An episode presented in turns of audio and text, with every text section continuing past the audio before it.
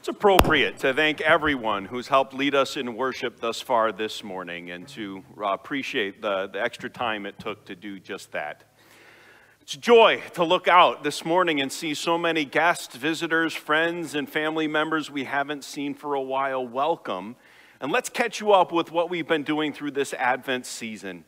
We see this morning this entire array lit before us, the light coming off of it. And it has been that reminder throughout the Advent season that into our dark and broken world, Christ has come to bring light. And this Advent season, we've been focusing on the words of this Advent calendar, the words of hope, peace, joy, and love that have been given to us. And today we're going to continue that by focusing on and wondering together why we liked the Christ candle at the very center of it all. And to give away the ending, to recognize that He is both giver and gift that we most celebrate this morning. We're going to continue to use both Old Testament and New Testament texts to help us with that. The words are going to be on the screen if you'd like to just read them from there, or you can look them up in your Pew Bibles. We begin in Isaiah chapter 9, where we will be reading from verses 2 through 7. That's page number 680 of your Pew Bibles.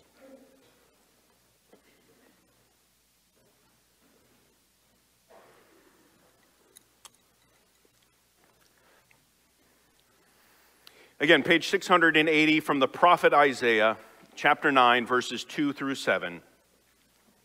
The people who walked in darkness have seen a great light. Those who dwell in the land of deep darkness, on them has light shone. You have multiplied the nation, you have increased its joy. They rejoice before you as with joy at the harvest, as they are glad when they divide the spoil. For the yoke of his burden and the staff of his shoulder, the rod of his oppressor, you have broken as on the day of Midian. For every boot of the trampling warrior, warrior in battle tumult, and every garment rolled in blood will be burned as fuel for the fire. For to us a child is born. For to us a son is given, and the government shall be on his shoulder, and his name shall be called Wonderful Counselor, Mighty God, Everlasting Father, Prince of Peace of the increase of his government and of peace, there will be no end. On the throne of David and over his kingdom to establish it and to uphold it with justice and with righteousness from this time forth and forevermore. The zeal of the Lord of hosts will do this. That promise was fulfilled in the New Testament, and we turn now to Luke chapter 2 well, we will be reading verses 8 through 16. Again, if you want to find that in your Pew Bibles, it's on page 1018, is where it begins. Again, from Luke chapter 2, beginning at verse 8. And in the same region, there were shepherds out in the field, keeping watch over their flock by night. And an angel of the Lord appeared to them and the glory of the Lord shone around them, and they were filled with great fear. And the angel said to them, Fear not, for behold, I bring you good news of great joy that will be for all the people. For unto you is born this day in the city of David a Savior who is Christ the Lord. And this will be a sign for you you will find a baby wrapped in swaddling cloths and lying in a manger. And suddenly there was with the angel a multitude of the heavenly hosts praising God and saying, Glory to God in the highest, and on earth peace among those whom he is pleased. When the angels went away from them into heaven, the shepherds said to one another, Let us go over to Bethlehem and see this thing that has happened, which the Lord has made known to us. And they went with haste and found Mary and Joseph and the baby lying in the manger. This is the word of the Lord. Thanks be to God. Well, as I mentioned, we have through this Advent season been looking at these different words, these different gifts of light coming into our world. And as we looked and explored what each one of these mean, especially as we begin to prepare for a new year, who doesn't want hope? Who doesn't want peace in their life? Who wouldn't want to know more joy or more love? If you asked anyone anywhere, do you want this? Almost everyone would say yes. But here's the question in wanting those things, where are we going to find it? Where or to what or to who do we look to try to bring us hope, joy, peace, and love in our lives? That's not just a question we ask today, but it's a question that's been asked over and over again, and people have come up with all different kinds of answers.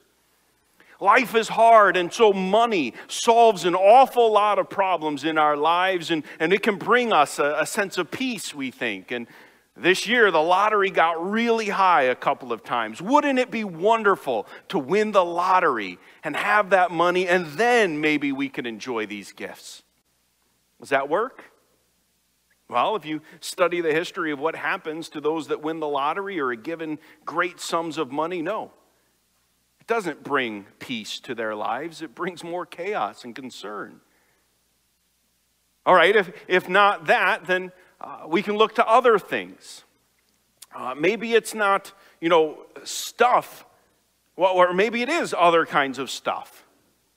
We feel anxious in our world, we feel overwhelmed, we feel busy, and so we can distract ourselves with electronics or turn to substances, and, and they will, will make us feel, at least for a while, joyful and, and bring peace to our chaotic lives. Right? And again, no. Over and over again, when you watch those who turn to distractions or substances to try to bring peace to their life, you find that they instead destroy their lives so very often. Again, so maybe then it's not things, but it's people. We watch the movies, we hear the songs. If I can just find that person and enter into that relationship, then my life will be good. They will make me feel happy and joyous and, and bring these things to me. And again, we have to be honest and say no. Yes, relationships are beautiful and wonderful, but they are also hard, and there are challenges that come along with that. And so maybe if it's not a person, it's, it's a collective. Maybe by working together, we can create and design systems and, and governments and, and elect the right people and make the right laws so that you know, when we're struggling, we can protect each other, we can provide for one another, and we can, we can thrive as a society. And so, government, how's that working? We're blessed to live in a wonderful nation and yet we realize and know that we continue to search for hope, for peace, for joy, and for love. And so, if it's not found in those things, where do we look? And like I said, that search has been going on forever, ever since the fall of humanity. And the people of Israel and Judah, they were looking for hope, peace, joy, and love as well talking about government, it doesn't take very long after the Israelites are let out of Egypt and then wander through the wilderness and then given the promised land by God when they start to look around and they say, you know what? Instead of just devoting our attention to God as king, we want an actual person on the throne. We want to look like the other nations and, raise up a king. And though they were warned, they went forward. And from those warnings, they learned and they experienced that the king that they wanted, that they thought would help bring these things to their lives, ended up doing exactly as they had been warned, taking from them, making life more difficult, and did not bring peace. And that certainly was the case for the time when Isaiah wrote these words. It's very likely that at the time of the writing of this word, it was under the reign of Ahaz. He reigned from 732 BC to 716 BC. And for most kings, as with almost most kings, there's a, a summary of his reign. And, and hear these words from 2 Kings 16 2 and 3 that describe the reign of King Ahaz. Ahaz was 20 years old when he began to reign, and he reigned 16 years in Jerusalem. And he did not do what was right in the eyes of the Lord his God, as his father David had done. But he walked in the way of the kings of Israel he even burned his son as an offering, according to the despicable practices of the nation whom the Lord drove out before the people of Israel. And the text goes on to explain the poor decisions that Ahaz made the emptying of the temple in order to try to curry favor with the enemies of the, of the nation of Judah at the time. And it was a dark period in Israelite history. And so they were looking beyond this for hope. They had put their mispl- misplaced trust in their rulers and in their king, and because of it, they were struggling. But once again, as we've been seeing throughout this Advent season, God was faithful to his people. And he said, Don't look to your kings, but again, continue to look to me and my purposes, my plans, and my promises. And then he lays them out for these people. Those of you living in darkness, guess what? This is temporary, and light will come. While you are struggling now, there's a future that is described in our text of a nation that is growing, of military victories that are being won, spoil being shared, joy over a great harvest being felt, the yoke and the burden of others being lifted off of their shoulders, and this just not being a temporary thing, but an eternal, lasting thing. And again, of course, people would want this. But where is it going to come from and, and how will they find it? And the surprising answer of our text is that a child is going to bring these gifts. A child that is described in some pretty lofty and incredible terms. He will be a wonderful counselor, a wise guide in the way of life, leading with wisdom and integrity rather than foolishness like their king Ahaz. He was to be mighty God, and an odd description for sure of a child, but putting him on the level of the divine. He would be an everlasting father. Again, not a temporary king, but this would be a lasting king. A prince of peace over which his government would be established that would know no bounds in space or time. Now, that's a, a beautiful image. But who could fulfill that? And in many ways, it was an impossible description for any human being. Even the good King Hezekiah, the son of Ahaz, who did lead well, was not able to fulfill all of these things. No human being actually could. So, as great as a promise as this is for the people of Isaiah, is it any worth, any value if no one can fulfill it? Well, that was the question until the time was just right. And about 700 years later, one night when a simple group of shepherds were doing their work in the evening, watching over the sheep, all of a sudden the angel of the Lord appeared to them. And as the King James Version says rightly, they were sore afraid. Or as the ESV said, they were filled with a great fear. And I think we could all understand why. But the angel immediately says to them, Don't be afraid. I'm here to bring you good news, a gospel message that's going to bring you great joy. And then, sounding very much like Isaiah 9, he says, Unto you is born this day in the city of David a Savior who is Christ the Lord. And again, pause just for a moment to think. about those incredible titles associated with this child. He is Savior. A Savior is one who rescues you. When you're in deep trouble, when your life is at risk, when you are completely lost and you cannot help yourself, a Savior rescues. And that's what this child would do. Christ. That's the Greek term for the Hebrew Messiah. It means anointed one. People were anointed for special roles and responsibilities. Kings, priests, and prophets were anointed to fulfill those roles. And, and this child is going to be assigned a particular godly task that they will unfold. They are not just an anointed one, but the anointed one, the Christ and Lord. In general, that's just a term that means someone who has authority, who is in charge, like a king or like a boss. But more than that, that word was the same word used to describe God Himself. The angel of the Lord appeared to them, and the glory of the Lord shone around them. And so, not only is this person going to be have authority, but again, they're going to share the same title as God in heaven.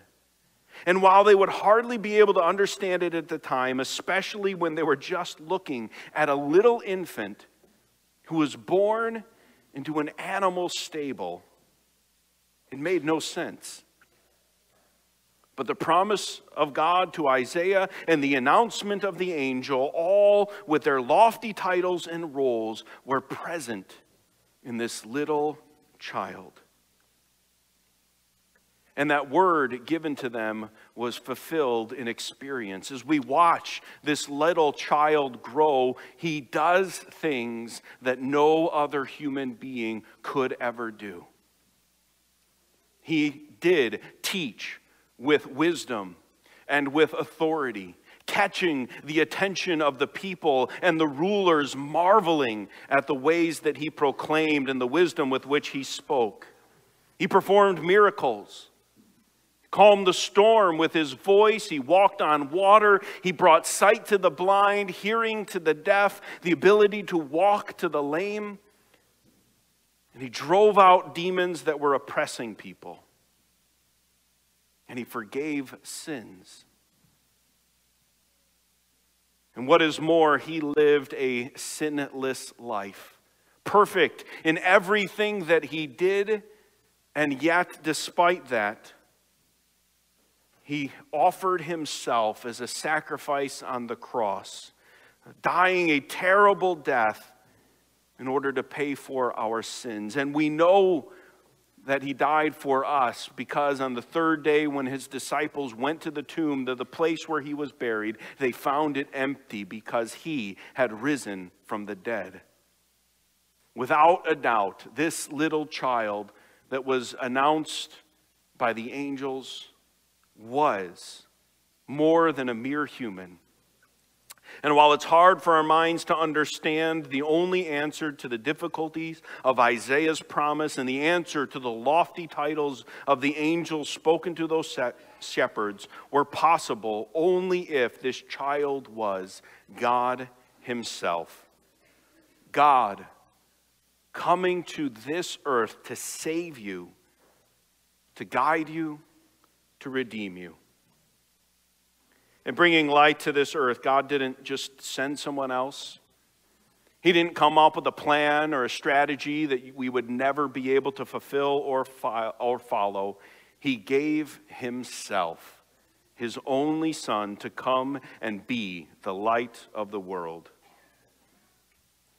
When we say that we want hope peace, joy, and love in our lives, we know that only Christ is the one who can truly bring that to our lives. As God, He did for us what we could never do on our own, and that redeems us and offers us light and life. And in recognizing who this child was this morning, I hope it does for us just two things that I want to quickly end with. First, I hope in recognizing the giver of the gift, it elevates our understanding and appreciation of those gifts.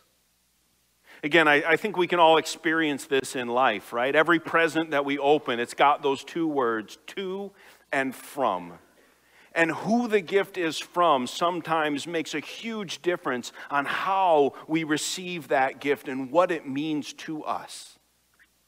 Well, it's the same with this. If we think about hope and, and peace and joy and love in our lives, and we say God is the one who wants that for you and with you, and He is the one that came to give those gifts, well, I hope that it helps us appreciate all the more what each one of those gifts mean. And wanting them and receiving them from His incredible and gracious hand. And secondly, the good news is that not only do we recognize the giver of the gift, but we also appreciate the fact that, in fact, Christ was the greatest gift. And in order to receive all four of those other gifts, you have to receive Him into your life as well. He truly is the center of it all. But again, we ask the question well, how do you do that? And what does it look like? Well, it's in our text. You accept him for who he was a wise counselor, the mighty God, the everlasting Father and Prince of Peace, your Savior, the Christ, your Lord. And so the invitation today is to just look at that little child that was born to us and hear the message of hope that was proclaimed all the way back through Isaiah and then through the angels from heaven itself and recognize the child for who he is. God put on flesh, the one to bring light into our dark world.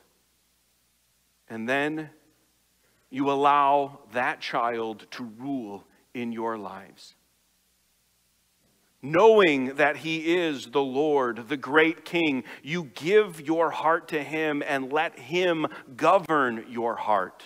Let Him rule your life. Surrender to Him in the choices that you make from day to day. And that is when you find He will guide you in the paths toward hope, peace, joy, and love. It's Christmas. For unto you a child is born, unto you a son is given. God is among you, and he is here to be your hope and your guide when you look to him.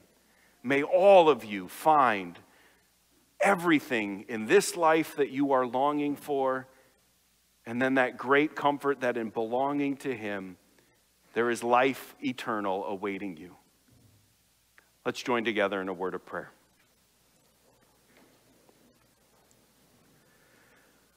Father in heaven, of all of the thick gifts that we celebrate today, we want to first of all thank you for being the giver of every good and perfect gift. That despite our being undeserving of your love and attention, you have loved us and been faithful and have given us all that we need. And Lord, in recognizing that, I do pray that we would surrender to you that we would truly receive that gift and we would let you govern our hearts, rule in our lives, that we would look to you as the Lord and director of everything that we do. So that in response to the good gifts you have given to us, we would re- reply by giving to you our worship, our praise, our lives, spreading the hope of the light we have received throughout this dark world. All this we pray in Jesus' holy name. Amen.